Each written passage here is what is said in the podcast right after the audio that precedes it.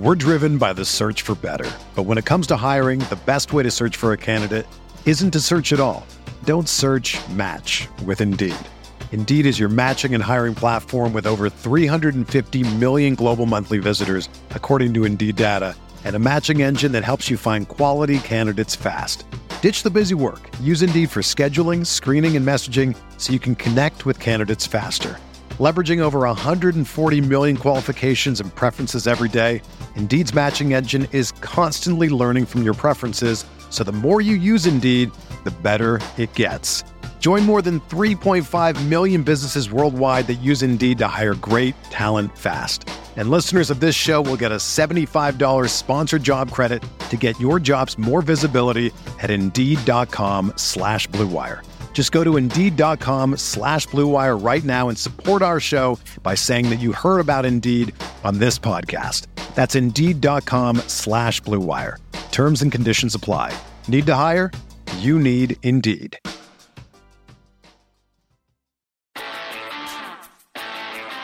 You are listening to KC Sports Network, proudly presented by Enterprise Bank.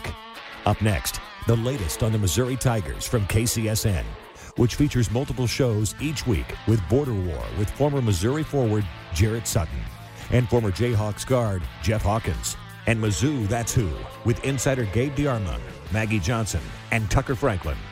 The latest news, the top stories, and an insider perspective to keep you in the know. Make sure to follow us on your new home for Missouri Tigers podcast, KCSN. And now, the latest on Mizzou Athletics. Welcome into this week's episode of Mizzou That's Who, your podcast for Missouri Athletics here on KC Sports Network. I am Tucker Franklin, joined by Maggie Johnson today. We're man down. Gabe DeArmond could not make it to today's episode. Had some things outside of our control happen. It's all right. Gabe is fine, but he will be back next week with another episode of Mizzou That's Who. But Maggie is joining me today. We're talking... Well, there was a lot that happened this past week. We were talking about before the show of everything that happened. We haven't recorded since the national championship game. Seems like it was ages ago. We haven't recorded since, you know, Mizzou added 3 Division 5 transfers. Division 5, Power 5 is what it meant. Power 5? Power 5 transfers. And Missouri lost 2 basketball games in the span of this week. And we were talking about 2 games that they could have won and 2 games they could have realistically lost. And that's what we're here to talk about mainly on today's episode is Missouri basketball. Maggie, how are you doing? I would be doing better if we went 500 this week, but yeah. I mean, what are you going to do? I feel like it's been ages since we've lost 2 games in a row, but I guess I was so used to that last year, so I should kind of be used to it now. Right. But yeah, they were just, we talked about this before the show too. If you watched one of the games, you watched both of the games. It was the same story both times. The only thing that was a little bit better is we didn't get absolutely killed on the boards against Florida. Yeah. But we only lost that rebounding battle by 1. But, I mean, it was terrible shooting. Nothing would drop. I almost felt bad for the guys because they weren't taking bad shots. They were taking pretty high-quality shots. Right. Just nothing was falling for them. It was, I think frustrating is probably the right word to categorize this week. 2 games that felt winnable. 2 road games, too. I think you have to mention the road games in the SEC are tough. 2 tough places to play to with Florida and Texas A&M on back-to-back games. But let's talk about that Texas A&M game first. It's a little frustrating. 3 Tigers scored in double figures, 14 from Kobe, and DeAndre Golson and Demoy Hodge also had 10 points. So it wasn't a huge – nobody had like a huge game, but they were in that game for a little bit. I know that – I believe Gabe tweeted out in the middle of that game, Tiger fans, turn back your TV, turn on your TVs back on, because they started to make a run. They started to make a comeback there at halftime.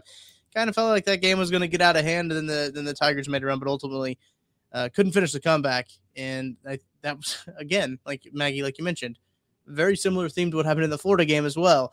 But this Texas A&M game was one of those. It was a bit frustrating. So wildly enough, we rank in the top in the country in bench productivity, and we actually had a lot of bench productivity in the Texas A&M game. I don't have it in front of me, but like you said, Golston had a good game. Sean East had a good game. It was just our starters that just really couldn't get the ball to drop. So yeah, it was frustrating. We talked about this before we went on to, you know, we got within 5, we got somewhere around 54, 49, and then we didn't score for 4 minutes. And that's become kind of a routine. We noticed it a lot last year. My friend and I used to joke about how do we go so long? I mean, we'll have 7-8 minute field goal droughts. You just can't, even going on the road in these environments. And Texas A&M, I wouldn't say is like a crazy, scary environment to play in. It's a road game, so it's hard. But it's not that wild of a place to play. Florida's down, so it's not that wild of a place to play. You just can't be doing the things that you're doing. Yeah. And we talked about this year, too. I think the expectations kind of, I don't want to say got the best of the team, but I think it's getting the best of the fans. Like, right, Missouri was ranked. I don't think anyone really expected Missouri to be ranked this year. And so you see them, you see that little number by their name. And you're like, okay, well, they've got to win all of these games. They should win all of these games handily because they're a ranked team, right? These are unranked teams, so they should just beat them. I believe I saw that like on Saturday, 9 AP top 25 teams lost. And like 5 of them were to unranked teams. So it's not outside of the ordinary in college basketball for them to lose to unranked teams as a ranked team. Like that's not an obscure thing to happen, especially when you consider the circumstances of them playing on the road and everything. I think this is interesting. This is coming from I'm getting these stats from the Mizzou Athletic Department. Put that out in their post-game article.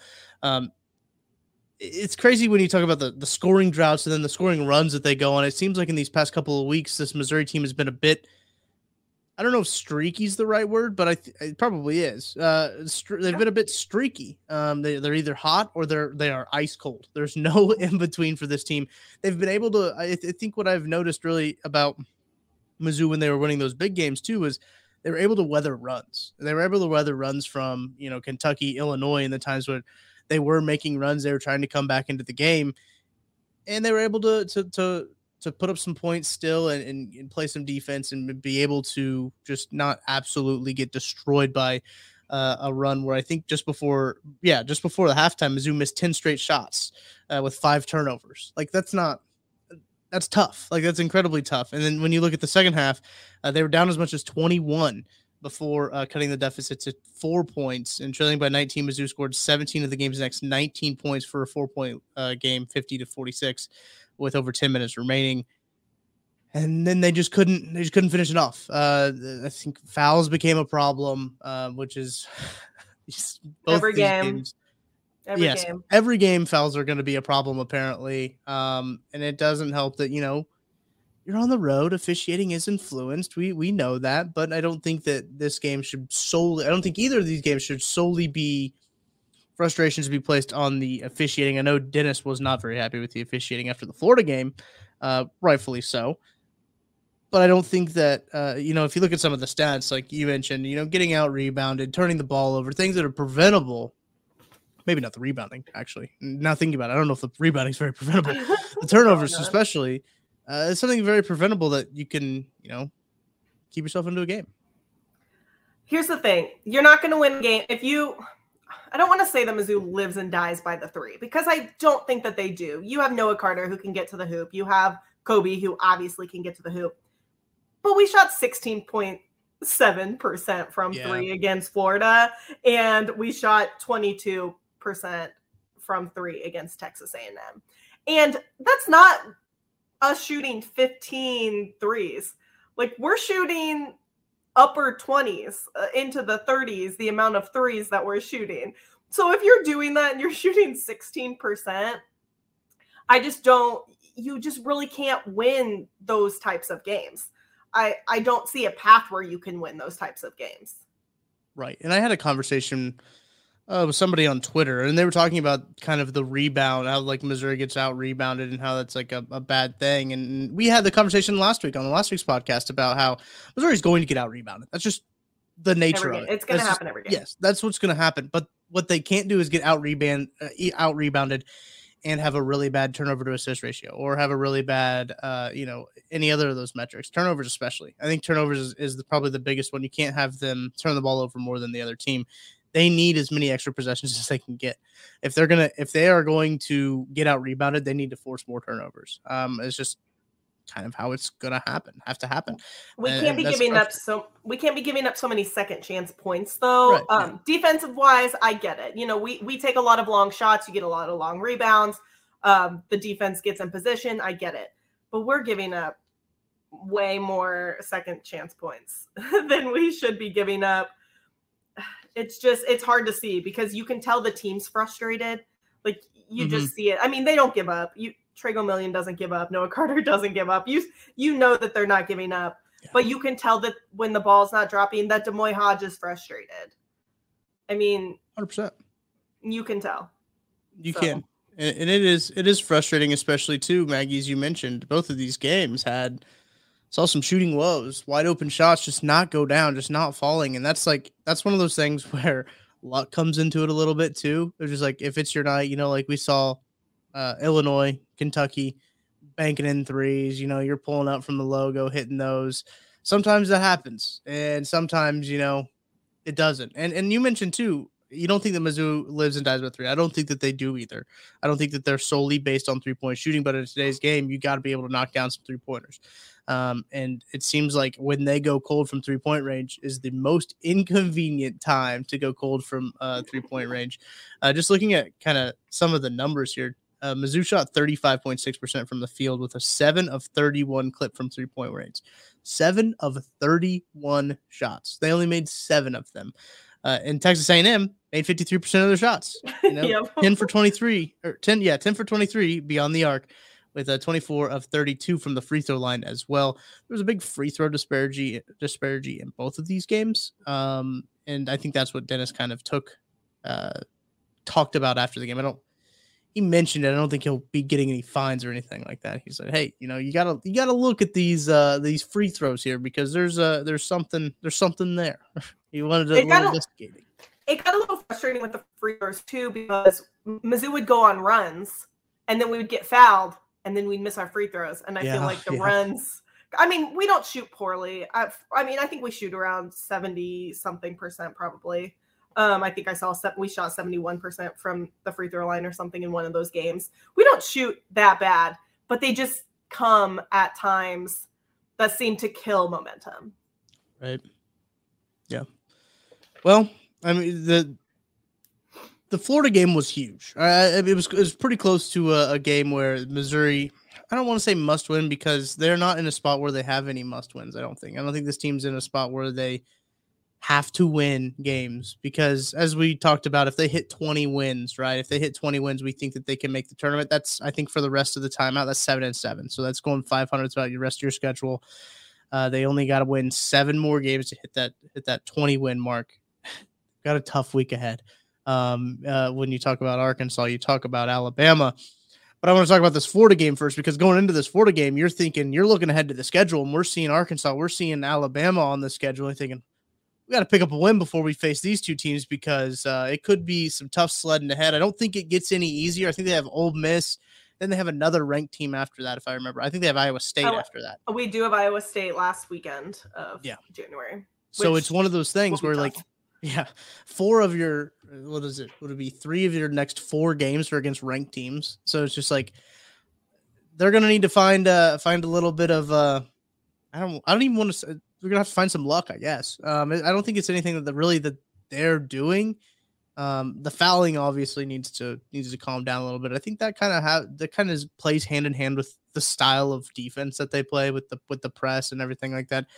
Just getting too aggressive at some points, and it's the fouls that happen away from the basket that are the most that are ones that are most preventable. 90 feet away, you're just like, all right, don't need to be doing that. But let's talk about this Florida game because going into it, as I mentioned, seemed like a pretty big game for Mizzou. They kind of needed this win when you look ahead at their schedule. And it followed literally the same script as the A&M game. It was quite maybe interesting is the right word to talk about this game. But what were your thoughts on this game, Maggie? Going into the game, I was thinking to myself, if we can shut down Colin Castleton, I think it's his first name. Yeah. If we can shut him down, we're going to be fine.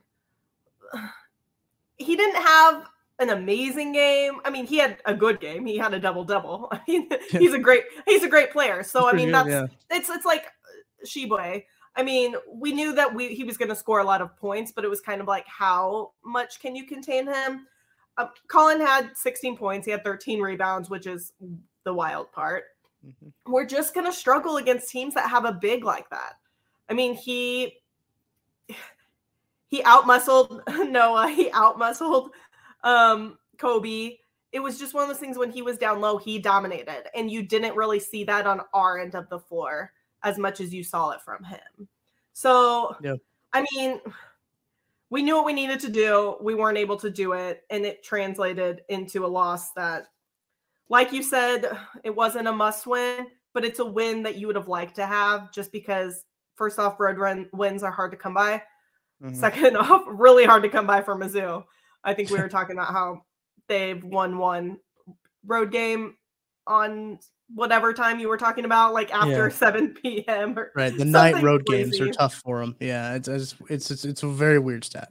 We just need to get they just need more confidence. They had that confidence leaving the Illinois game. They had that confidence leaving the Kentucky game, and then somewhere around the second half of the Arkansas game is where that confidence kind of. I mean, they came back and they played pretty well against Vandy, a Vandy that just beat Arkansas. Yep. So I mean that it's still a good win to have. They beat Arkansas on Vandy's floor, but we just need to find a way to get that back. And I don't know if that's going to come from making shots. I don't know if that's going to come from Coach Gates. I don't know where it's going to come from, but I do have faith that they can find it and win enough games to get themselves into the tournament.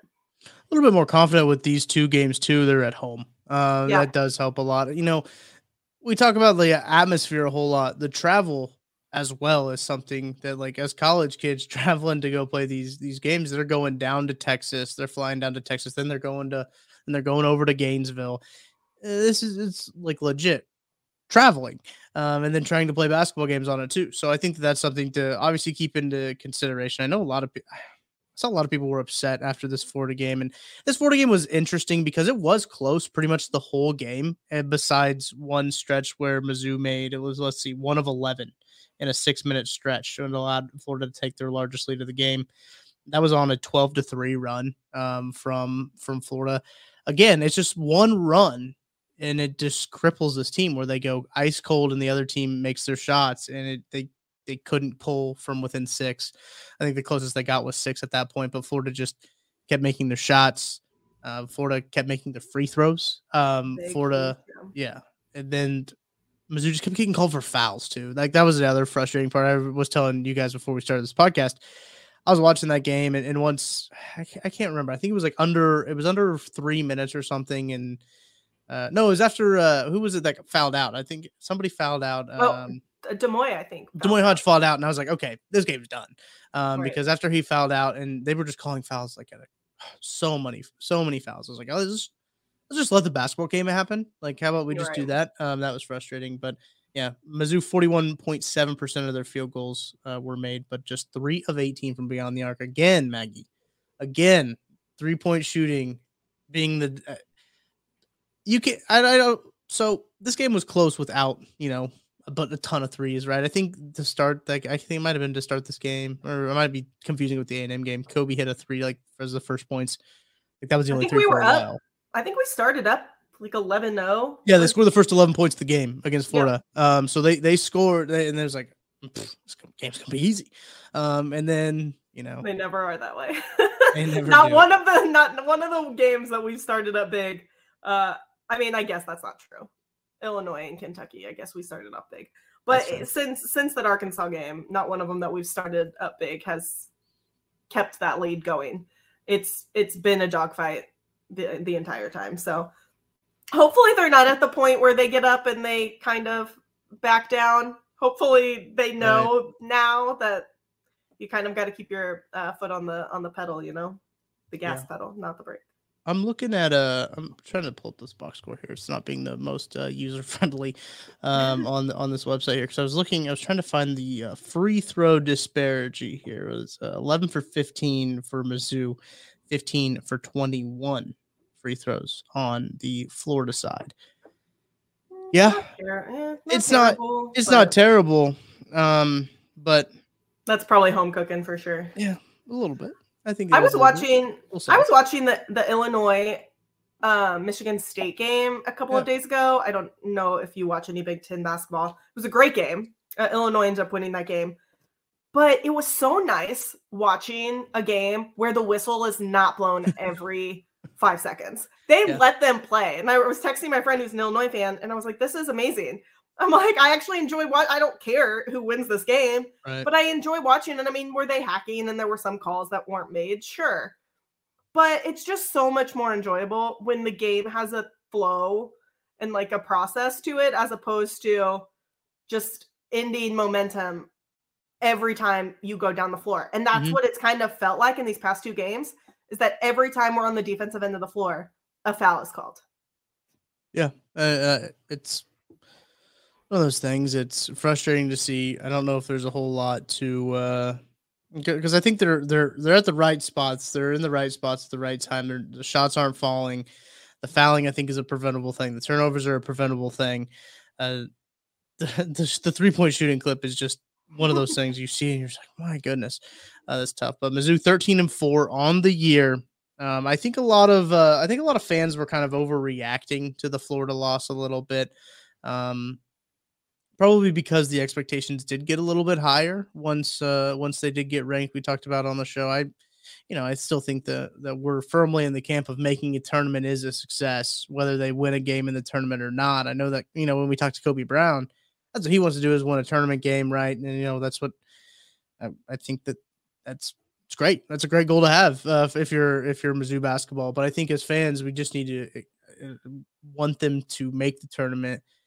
That's going to be a big win, especially in year one, where Dennis is already doing a good job on the recruiting side of things. Gets number 3. I believe he's number 3 JUCO kid in the country. A very similar story to kind of Sean East, of going somewhere and then going to the JUCO route and then coming back into Power 5 basketball. But Trent Pierce, another guy out of, I think he's in Arizona now. He was in Oklahoma. Yeah, Chandler, went to Arizona. I think. Yeah, and he went but to. But I think he's, we're sitting at around number 20. In our 2023 class, which is wild. I mean, we watched terrible recruiting classes over the past. I mean, we had the one, obviously the Michael Porter Jr. class, which was great, with Tillman and all of that. And then it's just had a steady decline since then. So it's great to see what he's done with incoming freshmen, and it'll be exciting to see what he does in the transfer portal, because I think guys want to play for him. I remember watching the video of Trey Gamillion just be like, he is like a parental figure to me. He's been there for me through all of these things. And I just think that's who guys want to play for. I think that's who parents want their kids playing for. Mm-hmm. So I'm very interested to see what he can do in the transfer portal in getting guys in the door. You're listening to the fastest growing sports media network in Kansas City, KC Sports Network. We'll be back right after this. We're driven by the search for better. But when it comes to hiring, the best way to search for a candidate isn't to search at all. Don't search, match with Indeed. Indeed is your matching and hiring platform with over 350 million global monthly visitors, according to Indeed data, and a matching engine that helps you find quality candidates fast. Ditch the busy work. Use Indeed for scheduling, screening, and messaging so you can connect with candidates faster. Leveraging over 140 million qualifications and preferences every day, Indeed's matching engine is constantly learning from your preferences. So the more you use Indeed, the better it gets. Join more than 3.5 million businesses worldwide that use Indeed to hire great talent fast. And listeners of this show will get a $75 sponsored job credit to get your jobs more visibility at Indeed.com/Blue Wire. Just go to Indeed.com/Blue Wire right now and support our show by saying that you heard about Indeed on this podcast. That's Indeed.com/Blue Wire. Terms and conditions apply. Need to hire? You need Indeed. Whether you're a world-class athlete or a podcaster like me, we all understand the importance of mental and physical well-being and proper recovery for top-notch performance.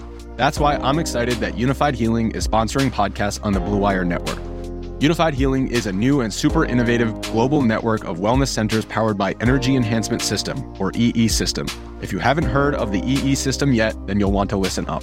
This technology promotes wellness, deep relaxation, purification, and rejuvenation. Wherever you are across the globe, access to a center is easy and affordable. Interested in experiencing the EE System technology for yourself? Go to unifiedhealing.com/Blue Wire to learn more and find a center near you. That's Unified, UNIFYD, healing.com/Blue Wire. No material or testimonials on the Unified Healing website are intended to be viewed as medical advice or a substitute for professional medical advice, diagnosis, or treatment. Always seek the advice of your physician or other qualified healthcare provider with any questions you may have regarding a medical condition or treatment and before undertaking a new healthcare regimen, including EE system. Entertain, educate, inform. KC Sports Network. I'm excited to see it too, because they're going to have these guys leave. Like, I hate to look ahead to next year and talk a little bit recruiting, but like, I mean, it's fairly big news that happened. Kurt Lewis committing to, I think he said he was going to take his time and wait until like March to commit. But then he was just like, after he saw, he was at the Coastal Carolina game and was like, all right, yeah, I'm pretty sure that I want to go to Missouri and play for Dennis Gates. And you look, Trent Pierce, Kurt Lewis, Anthony Robinson as well. Yep. Guys that are, he's Jordan Butler too. So he's the fourth recruit now in basketball. Basketball recruiting is way different than football recruiting, kind of out of my comfort zone here. When we talk about that kind of recruiting, the classes are a lot smaller. You get a lot fewer guys, but you look at the team Missouri has right now, they've got a lot of grad transfers, seniors, guys that don't have a whole lot of eligibility left. So they're trying to build that. They'll probably build up, as you mentioned, Maggie, through the transfer portal, because, you know, Dennis did a really good job recruiting the transfer portal, getting to Missouri. So I'm excited to see what he can do for the future there. But Arkansas, Alabama coming to town, coming to Columbia at Mizzou Arena. A couple big games. I believe the Arkansas one is sold out.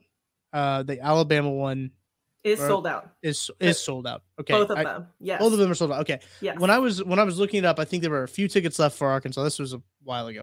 There was a few tickets left for Arkansas or Alabama. I can't remember which one it was, but good to see both of them sold out. I think that'll be good to get this team get back in front of some friendly fans. That'll be big for the old confidence boosters, especially against a couple of ranked teams. Number 25, Arkansas. They hung on to the top 25. Hanging by a thread. They after 4 losses in a row. I don't know how they did that. Well, it wasn't 4 in a row, I don't think, but after 4 losses, so. They dropped 10 spots, so they got 115 points in the new AP poll that came out on Monday. North Carolina State right on their heels at 111. So, I mean, it was very close to falling out of that top poll. Florida Atlantic, actually, fun fact, first time ever they've been in the AP top 25. Oh, shout out. Missouri receiving 3 points in this poll, so shout out whoever put them on their ballot. Alabama still staying at number 4. The top 4 staying the same. Houston, Kansas, Purdue, Alabama. I assume it'll stay the same until one of those teams lose. And hopefully it's Alabama. And hopefully it's Alabama. They have some drama. They obviously have a little bit of drama going on in their program. So a little bit, yeah. Yeah, a lot of bit of drama going on in the old Alabama.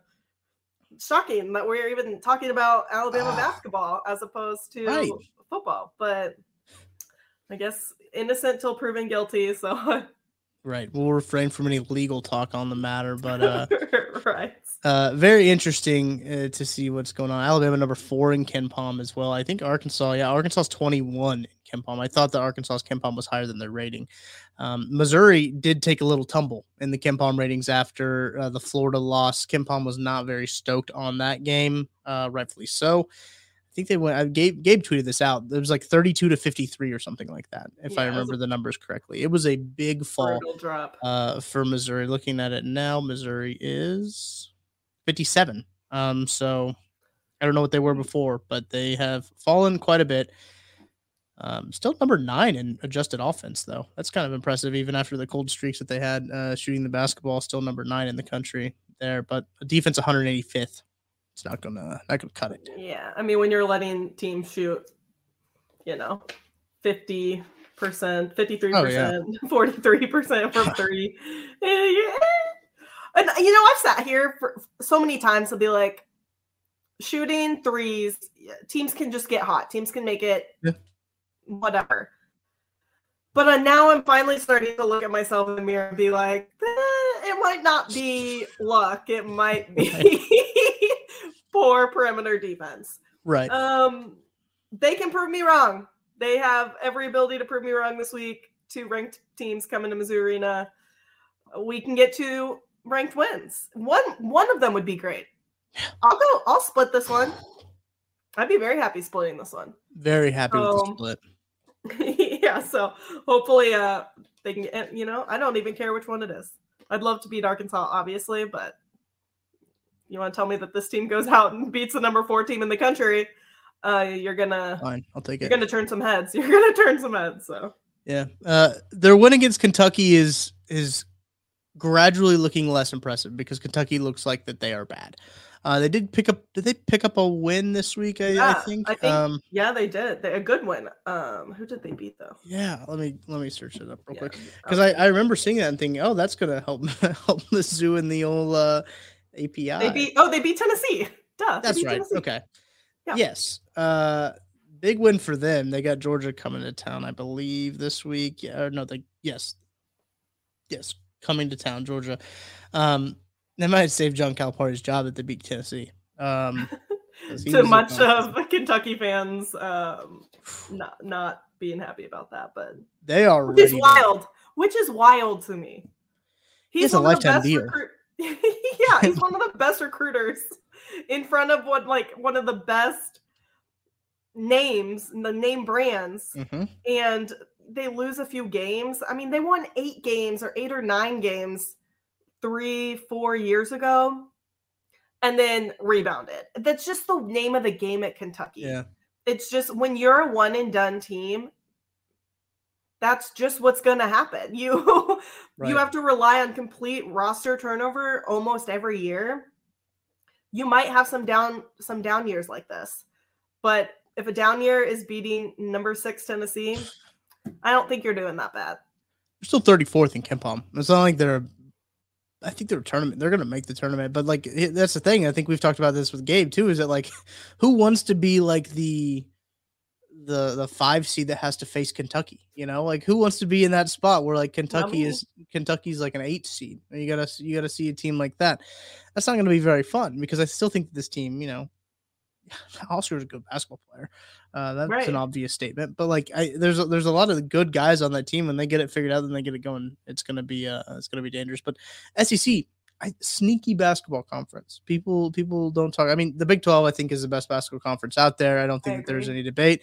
I think they have the most in the AP 25 too. So yeah, they're the best. But SEC, it's going to be pretty salty. That middle of the pack there, you know, where Mizzou's trying to find themselves in that middle of the pack is anyone can win on any night is another thing that's really really sneaky about all these games too. But Maggie, let's talk a little bit about football before we wrap up because football did have a flurry of news on, I believe it was Saturday when all of these transfers were going down. Drinkwitz was tweeting like crazy. He doesn't have a cool. He used to do the garage door, with the little garage door signal. Video. Yeah, he was just tweeting out. I can't remember what his hashtag is for it, Newzoo23. Newzoo23, yeah. Dennis Gates has the fist pump in front of the Mizzou basketball thing. That one's really good. It's so good. I love it. We need to find Drink a new recruiting thing. A new recruiting picture that he can use, and we know when a recruit's coming in. But he was Twitter fingers like crazy. I think he tweeted out early in the morning about landing. I think Dennis Jackson was the first one, wide receiver from Ole Miss, Power 5 guy, another guy that you had to a wide receiver room with those nasty wideouts over there. Room. Jacob Peeler, man, I think that's been nasty wideouts. He's been big, I think, for the wide receiver recruitment. When I talked to Josh Manning at his commitment in July, basically he was talking about Jacob Peeler was one of the reasons him and Drinkwitz were two of the reasons he felt so good going to Mizzou was Jacob Peeler, his success with AJ Brown, DK Metcalf, and his ability to develop these wide receivers like that. I think that's known around the country. And I think that's big for Mizzou. Then they landed Cardinal Ritter. Is that where he went? I could be wrong. That's where he went. Yep. Okay. That's where he went. Joe Moore, who's the third. Joe Moore the third, yes. Just want to be precise. yes, because there are two other Joe Moores. One of them, being his grandfather, I believe, went to Mizzou, was a running back, was drafted by the Bears. He tweeted that out kind of after he committed to Missouri. He said, it runs in the family, bringing it back to the hometown. Love to see it after spending some time at Arizona State. Believe he committed when Herm Edwards was there. Don't fault him for that because that's an NFL head coach you wanted to go to, but things fell apart quickly at Arizona State. Staff was leaking stuff to other teams. Weird situation going on in Arizona State. Yes, so he's coming back home. He's coming back home. Going to play some D end. I think he's a weak side D end. Going to be good for Missouri because they have a need of defensive end. It all fits. Lastly, we could talk about all these people individually, but Sidney Williams, who is Chris Abrams Drain's cousin, fun fact, committed, former Florida State, a guy from Florida State. He's a safety. Joins kind of a crowded, I don't want to say crowded. I think this is a very good depth piece ad. Could compete for a starting spot as well at the safety position. But I'm excited for what this defensive backfield looks like. Now, with you have Chris Abrams-Strain coming back, you've got Ennis Rakestraw coming back, you've got all these safeties now coming back. It's exciting to see what this defense is going to look like next year, Maggie. Yeah, there's a lot of pieces coming back. I think we talked about eight of the starters just coming back. So I'm excited to see it. I think Blake Baker has something really cool going on. The numbers from the change from 2021 to 2022, really all you can ask for. I mean, you watched, if you watched any Mizzou football games, you could tell the drastic change between 2021 and 2022.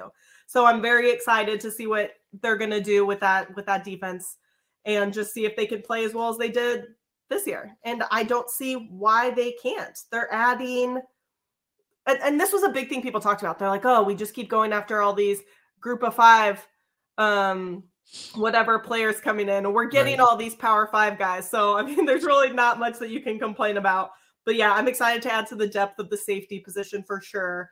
Secondary is always a little bit of a struggle for Mizzou. I think it has been since I was at Mizzou. Well, it burned us a couple of times in those Big 12 championship games and all of that.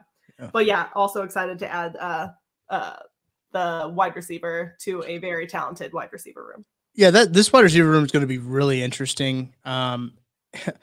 It looks like right now Sam Horn is going to be the quarterback, right? He's going to be the only quarterback in spring ball, only scholarship quarterback, I should say, in spring ball. Tommy Locke is obviously still there. Listen, if Tommy Locke comes out and balls out, I wouldn't be upset. Just want the best guy to play.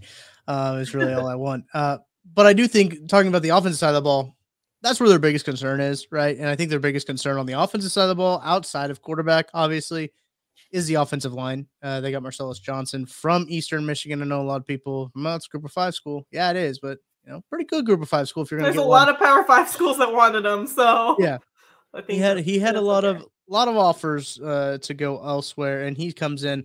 I don't know if this was official the last time that we recorded a podcast, but Javon Foster is coming back to Mizzou. I can't remember if we talked about that or if it was official. Maybe it wasn't official quite yet, but I don't remember if that was, but Hopper definitely was not. And obviously that's on the defensive side of the ball. So yes, in case you haven't heard, Tyrone Hopper coming back. Right. And I think that happened like 15 seconds after we got off the podcast. Yeah, I think so too. It was very soon after we recorded that Tyrone Hopper. Holy cow. Tyrone Hopper. There we go. I tried to emphasize the O on the Ron, and then the Hopper didn't work out. It didn't work out phonetically. Too many vowels. It was. But him coming back is huge. I mean, when you talk about the pieces that Missouri lost on the defensive side of the ball, they're all going to the draft. I mean, those are all they're going to be in the draft process. They'll probably be, I would assume, day two, day three guys. I think at the best, day two guys. When we start to look at some of these guys, Isaiah McGuire was incredible. I'm not sure where he really fits in from a Chiefs point of view. I don't know if he fits in all that well, just because Steve Spagnuolo has a lot of different, a lot of prototypes you have to fit into, a lot of boxes you have to check to get into a Steve Spagnuolo defense. Nevertheless, this isn't a Chiefs podcast you're listening to. I do think that those are very interesting prospects coming out of Mizzou. Blake Baker, as you mentioned, got to tip your hat to him. He took a bottom five defense. Probably wasn't bottom five, but power five. I bet it was. Oh, it probably was bottom five, power five. Yeah. No, that's probably fair. I'd probably say bottom three, maybe power five defense, and made them top 30, I believe is what Gerard Hamilton said on Power Mizzou. Top 30 defense in the country. That's insane.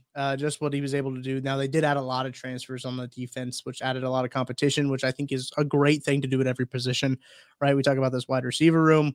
Adding more wide receivers is great competition. It'll make Luther better. It'll make Theo Weiss better. It'll make Danis better. It'll make them all better, right? So I'm Kind of interested to see what they're going to do at running back. I know, was it like Eli Young said that he's going to transfer? Yeah. Elijah Young, yeah. He said that he was going to transfer. I think Missouri also landed a punter quietly from Towson. They landed Towson's transfer punter, so they do have another guy to go into that punting rotation mix, competition, I should say. So, and I really thought this was interesting too, Maggie, when we talk about kind of Kirby Moore coming to Columbia. And I think Drinkwitz had a really interesting quote when he said that he realized he couldn't fully focus on the offense. And he admitted that. And I think that's kind of big to admit that. It's kind of, year three into it, you're like, wait, so you're saying that you couldn't fully focus on the offense in this year three for 3 years. So that's one way you could look at it, or you could look at, okay, good that you're admitting that, good that you're now handing that off. And now you're being the quote unquote GM. Because he said you got to recruit everybody. You have to recruit your whole roster plus everyone outside of your roster. And I think that's a great role for him. I really do. I think that's probably the best case scenario is him being on the recruiting side of things and focusing mainly on that. And we talked about that a little bit last week about how now recruiting isn't just, okay, here's this window and you get people to sign and then they're signed and then you start in the fall. Like, it's not that anymore. You are working every single day for 365 days for getting guys here. Yep. It's just a different world, and Drink needed to delegate, and that's exactly what he did. And I know that players are excited about Kirby Moore. I've heard from a little bit of intel that Jabari Johnson's very excited about Kirby Moore. Good. So, yeah, which was great because I know that he was really close with Bush Hamden, and that was a big reason he wanted to come to Missouri. So hearing that he was excited about Kirby Moore was very exciting. So, I mean, I think what Drink's doing and the direction that he's heading in is great. I think we're still at that position that if he goes 6-6, yeah, you're going to need to see some on-field results. And I think last year we were kind of at that point where like, yeah, we'd love to see some on-field results. If you're doing like all this recruiting, this is awesome.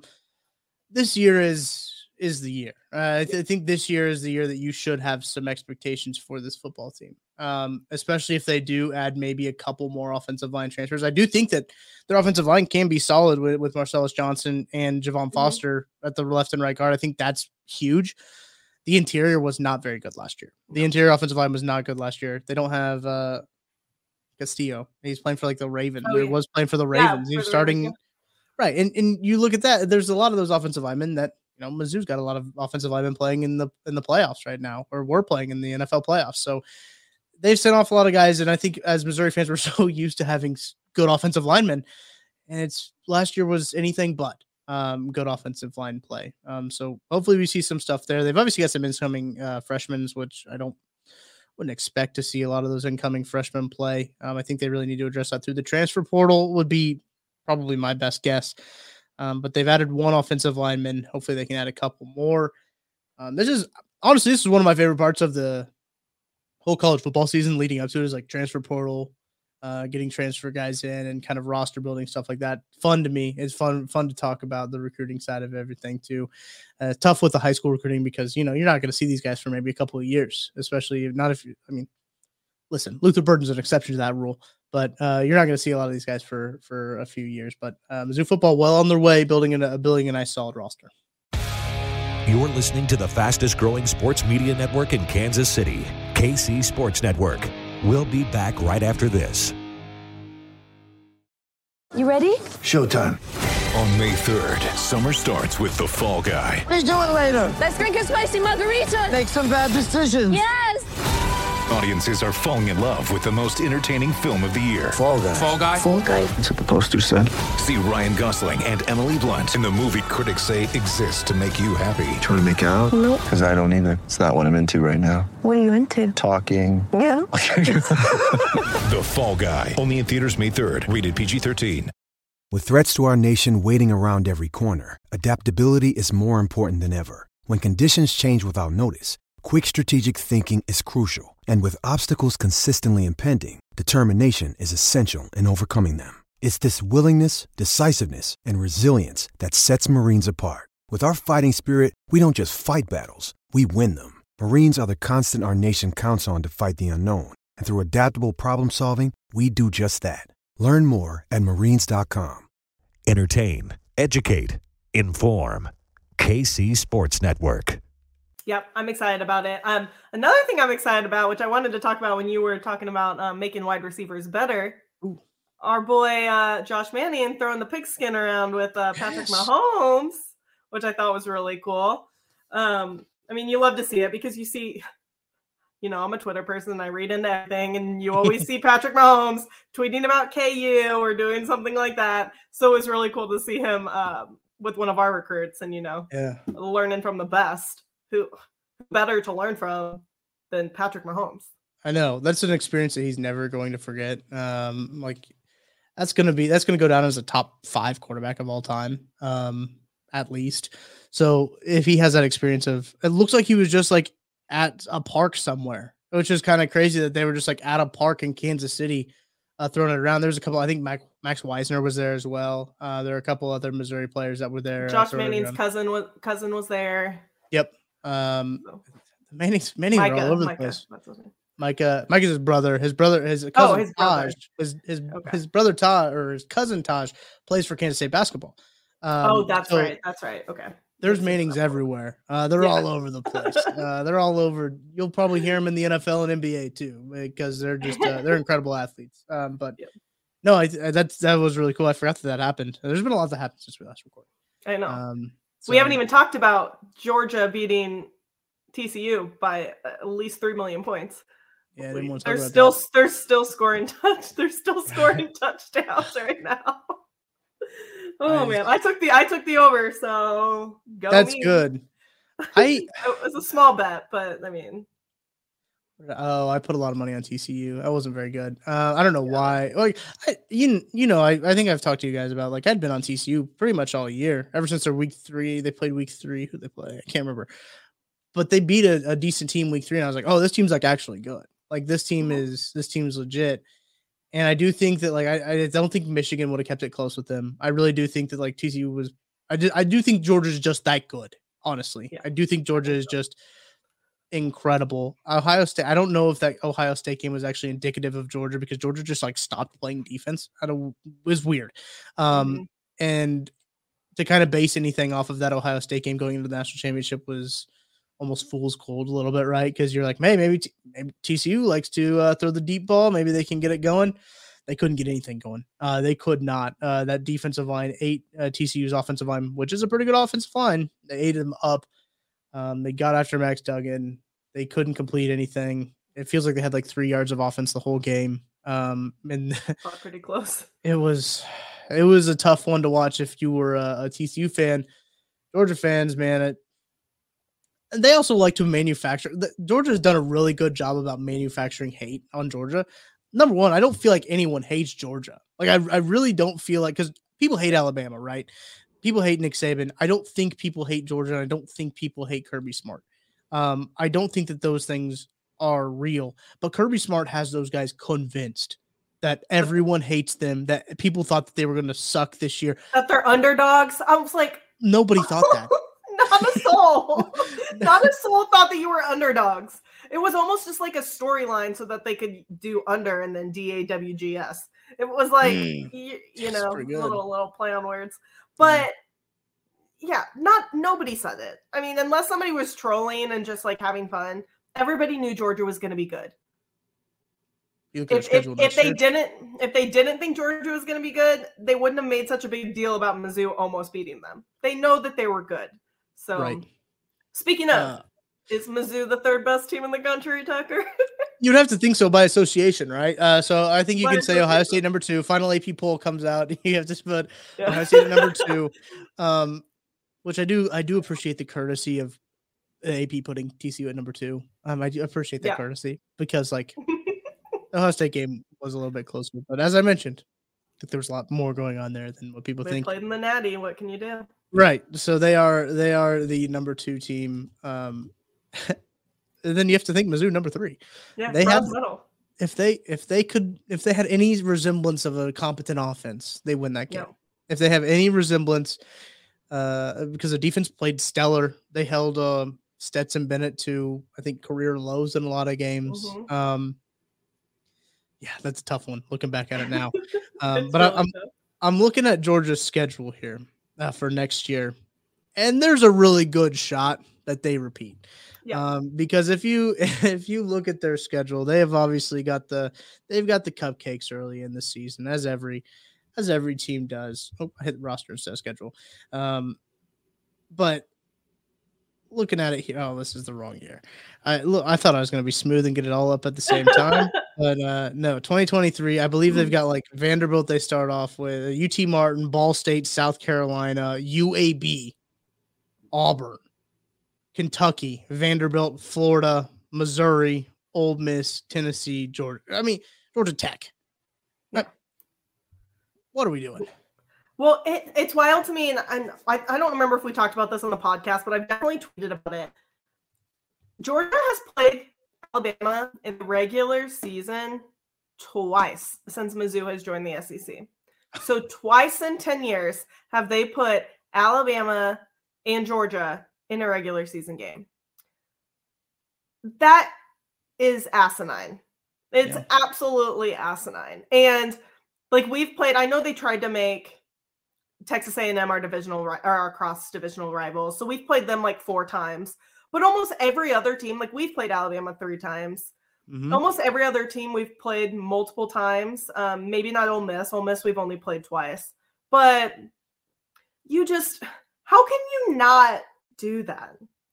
I mean, I guess they're saving it in the hopes of both of them make the national championship, because I'm not trying to call you out, SEC, but we know what you're trying to do. We know you're trying to get 2 teams into the playoffs. Like, at this point, you're not, it's not being hidden. But the fact that it's been 10 years, they played twice, and they're still not on the schedule for next year. Yeah. It's wild to me. I'm looking at Missouri's schedule. I think, if I remember correctly off the top of my head, South Dakota, Middle Tennessee, Kansas State. Kansas State game's going to be interesting. They're returning some guys. Daniel Green, I believe, is coming back for them. Yeah, and I saw that. But I mean, they're best players. Deuce Vaughn, Felix, they're both gone. Right. Quarterback, I guess they'll have. They'll have Will Howard back. Will Howard. But I mean, who? But they might have Avery Johnson at that point. They might want to play Avery Johnson instead. They've also got Jake Rubel. Kid needs to transfer. There's no room for him. Too many cooks, if you will. Memphis in St. Louis. That'll be really cool. I think I saw Luther Burden tweet out about like some events and stuff that he's going to be having. That'll be cool. Vanderbilt, LSU, Kentucky, South Carolina, Georgia. Georgia, Tennessee, Florida is a tough stretch right there. That is tough. Finishing out at Arkansas. I'm curious to see how good Tennessee will be this next year. I assume. I don't know what Joe Milton's commitment is. I don't know if he's decided to come back. I don't think he's entered the draft, because I think that deadline's already passed. Or is it today? Today, yeah. By the time you listen to this, it probably have already passed. Yeah. CJ Stroud took it all the way to the end. Like he needed to. Yeah, I don't know why. Everybody knew. Yeah, but that's interesting. A good thing they got Tennessee. They get Florida at home. The only road games they have at Georgia, that's going to be tough. At Kentucky, at Vanderbilt, at Arkansas. At Arkansas to end out the season. So those are the only road games. It's a lot better. That's a lot favorable of a schedule than it was this year. This year's schedule is kind of tough, especially when you talk about which games they had on the road. Going at Auburn, I know Auburn was a dumpster fire, but that game was a dumpster fire as well. We don't need to talk about that game all that much, but that's not an easy place to play. They had to go, I can't remember where they went to the swamp. They went to Tennessee. They went, it was pretty brutal. Georgia at home. So yeah, I mean, they did not have an easy schedule. They hosted Kentucky. They went to South Carolina. So, and we know that Missouri does not play in either sport well on the road. So unless we go to South Carolina, for some reason, we don't play terribly when we go there, but yeah, it'll be interesting. I'm excited about the game in St. Louis. Get some football back in St. Louis. Might have to put together a little tailgate myself for that one. So yeah, I'm excited about the season. Like you said, it's favorable. We have some good away games. I like going to Nashville. I like doing the whole Vandy thing. So yeah, I'm excited. Spencer Rattler also back at yeah. South Carolina, so maybe probably pencil that one in as a W. I'm already counting games for bowl games. So already counting wins. We're already at there. But hey, listen, I shouldn't get too far ahead of myself. Still basketball season. Still a lot that can happen in basketball season. But Maggie, appreciate you sticking on the podcast with me for this week's episode of Mizzou That's Who. We'll be back next week with a full cast. Look, I got my Shakespeare's one on today. Yes, I noticed that. I meant to mention that off top. Gotta go check out the hustle. Oh, love that shirt. I've got the KC Sports Network hoodie. Literally any other fleece is incredible. I ordered it a size up. You don't necessarily have to, but if you like the big oversized hoodie feel, order a size up. Just swallows you up and makes you feel it's like a warm hug. It's like wearing a warm hug. I do enjoy it. Make sure to go check out charliehustle.com for everything that you need to know. Hey, if you're a Chiefs fan too, use the code, I believe it's KCSN22 or KCSN15. KCSN22 is for tickets for less. If you want to go to tickets for less and find the best deals that you can get on Chiefs tickets for the divisional game, go ahead. KCSN22. It's KCSN15 is our 15% off discount code, but it's only on Arrowhead collection. So if you're a Chiefs fan, go there. Collection. They've released some new shirts too. I don't know if you've seen the new collection of shirts. They're good. They're clean. Legit. So nice. I do like all of the Arrowhead collection that they do have just about the stadium in general. It's really good. So make sure to go check that out. KCSN 15. You can use that promo code on Arrowhead collection merch, but that's the only thing. It won't work on Mizzou stuff, but go get some of the Mizzou stuff that they have. They've got the new designs out, the Shakespeare's Pizza. They've got a couple new Mizzou basketball, football ones, and just Missouri in general stuff. So thank you guys for watching and listening all the way to the end of this podcast. We'll be back next week talking some more hoops. I'm sure we'll be talking some more football too, because it cannot stay out of the news cycle. So until then, we'll talk to you guys next week. Thanks for listening to KC Sports Network. Don't forget to hit that follow button and leave us a review if you like what you heard and think others would as well. You can find all 6 of our channels at KCSN, covering the Chiefs, the Royals, Sporting KC, and the KC Current, plus KU, K-State, or Mizzou by searching KCSN wherever you listen to podcasts. We're also on YouTube. Entertain, educate, inform. KC Sports Network. For the ones who work hard to ensure their crew can always go the extra mile, and the ones who get in early so everyone can go home on time, there's Grainger, offering professional-grade supplies backed by product experts so you can quickly and easily find what you need. Plus, you can count on access to a committed team ready to go the extra mile for you. Call, click Grainger.com, or just stop by. Grainger, for the ones who get it done.